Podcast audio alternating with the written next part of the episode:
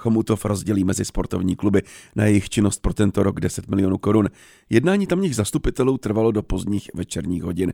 Ukončili ho ve čtvrtek ve dvacet dva hodin ještě předtím, ale stihli odhlasovat rozdělení dotací mezi vrcholové sportovce. Opozice během diskuze kritizovala způsob rozdělování peněz. Více informací má reportérka Daniela Pilařová, která je na telefonu. Dobré ráno, Danielo.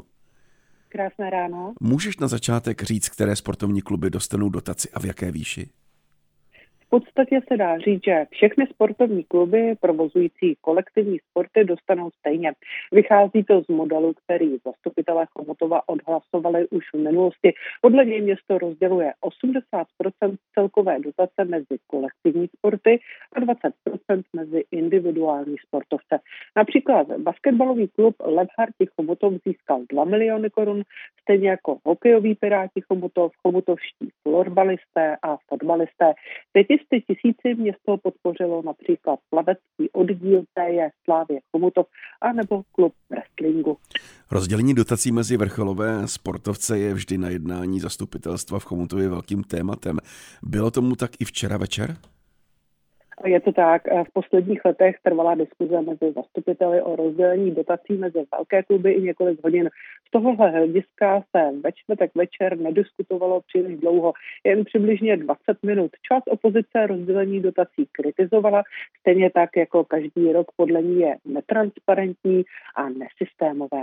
Doplňuje opoziční zastupitel z hnutí pro Chomutov Vlastimil Polívka. To je problém jak sport a volný čas a vrcholový sport. Samozřejmě chápeme, že ty sportovní kluby peníze potřebujou, ale takhle se to rozdělovat nedá. Zastupitelé hnutí pro Chomutov se proto zdrželi hlasování.